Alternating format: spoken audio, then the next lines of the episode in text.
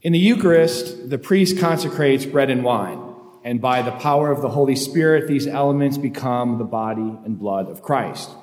We know that Christ is present body, blood, soul, and divinity in both species, in the bread and in the wine.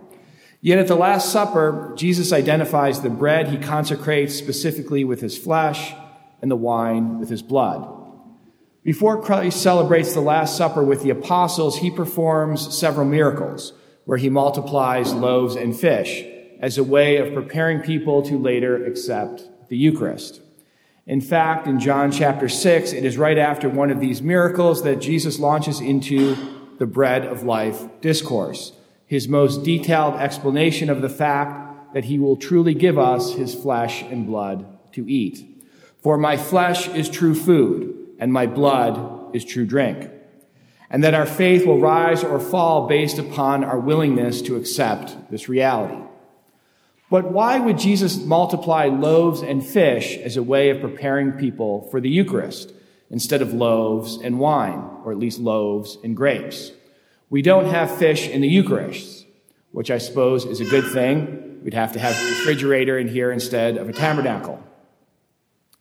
One reason is because our Lord's presence in the bread represents his sacrifice, and his presence in the wine represents his innocence. Together, these make Christ's work on the cross redemptive. Christ wasn't just a sacrifice, and he wasn't just perfect. He was the perfect sacrifice. When Christ was lifted high on the cross, his blood rained down on those around him, and by extension, us, freeing us from sin. It did so because Christ's blood was innocent of all corruption, unstained by original sin. Blood and water flowed from his side, a symbol of his perfect purity and the power of cleansing that it would have for all Christians. So, how does the fish present at the multiplication of the loaves and fish play into all of this? If we go back to Noah and the flood that destroyed the world, we see that the Lord said that all flesh on earth was corrupted by the sin of Adam and Eve. Men and women were growing more evil with each generation. So God flooded the earth with water. Now, for people and for all of the animals that walked the land, except for Noah and his entourage who were allowed to survive in the ark, that meant disaster. But not for the creatures that lived in the sea. For them, the flood would have been a great blessing. So we can say that the corruption that God found on earth referred to the land, not to the sea. The sea was considered a place of innocence. It's why even today people look at the sea and they see a place of tranquility and beauty and mystery. Under the law of the Old Testament, which kosher observant Jews follow even today, there are precise regulations for the slaughtering of animals for food. One of the most important aspects of kosher slaughter is that all blood must be carefully drained away from the animal, because consuming blood is strictly forbidden.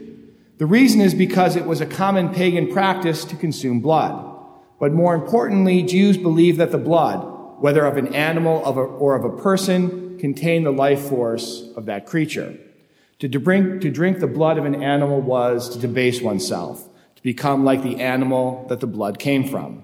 In pagan cultures where animals were worshipped as gods and in which people desired animalistic powers, that was precisely the point. But to the Jew, it was going in the opposite direction because men and women, not animals, were made in the image and likeness of God.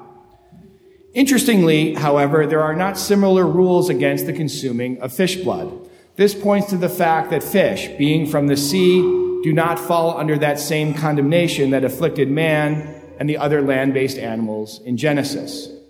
That's one reason why on Fridays and certain other days, the church asks us to abstain from eating meat, but not fish.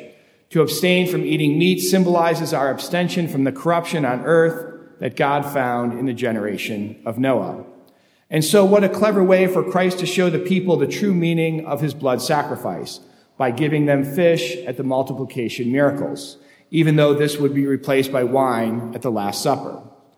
Unlike animals, the blood of fish is uncorrupt, and this points to their symbolic connection to the precious blood of our Lord, which will be eventually offered through the Eucharistic species of wine.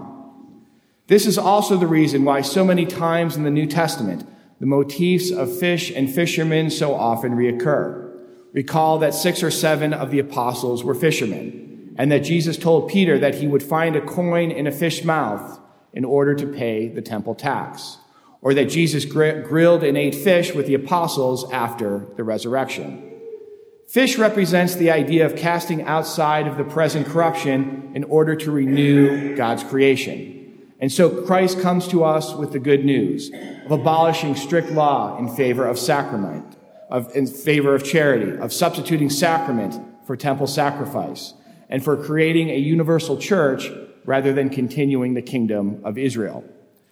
Today we celebrate the Immaculate Conception of Mary. As Pope Pius IX defined the Immaculate Conception, that the Blessed Virgin Mary, from the first moment of her conception, by a singular grace and privilege of Almighty God, and in view of the merits of Jesus Christ, the Savior of the human race, she was preserved free from every stain of original sin. Mary's Immaculate Conception was the turning point in history, the moment when the foretold plan of the coming of Christ was put into concrete action. Adam had Eve, his partner in sin and the downfall of mankind. Christ too had Mary as his partner in our redemption. Just as Christ's innocent blood and his work of renewing the earth is symbolized by a fish, it's no coincidence that Our Lady has often been associated with the sea itself, the medium which sustains and nurtures the fish. Mary is often called the Stella Maris, the star of the sea, a pun on the Latin word mare for sea and the name Mary. It's why at Marian celebrations throughout the world, especially in coastal cities, oftentimes a bishop will consecrate the sea itself to the Virgin Mary. We recall that in the account of Genesis, it says that before the land was formed, there were vast waters. God took the next step of separating the dry land from the waters and set in motion the creation of man, who would then defile himself and the world by sin. But in God's perfect providence, he held back some of the earth to remain covered by water. And that water would wash over the earth in the flood as an act of God's justice, destroying everything. But this, of course, was only a prelude. For even in the garden, God foretold that a woman would be the instrument in overcoming the reign of the serpent, who not incidentally crawls along the land. So when it came time to send his only begotten Son into the world, the immaculate water of Mary's womb nurtured the unborn Christ, like new creation springing forth from the unsullied waters of our past. In 1854, when Pope Pius IX infallibly defined the dogma of the Immaculate Conception, it was a dark time for the Church. Secularism, atheism, and revolution were running amok throughout Europe. Many intellectuals believed that mankind was on the cusp of doing away with the Christian faith altogether. Yet from this simple but profound dogma, a great renewal in the church arose, the fruits of which are still being felt today.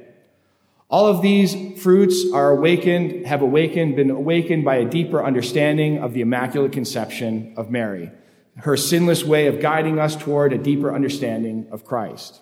In the flood, God condemned the world through water.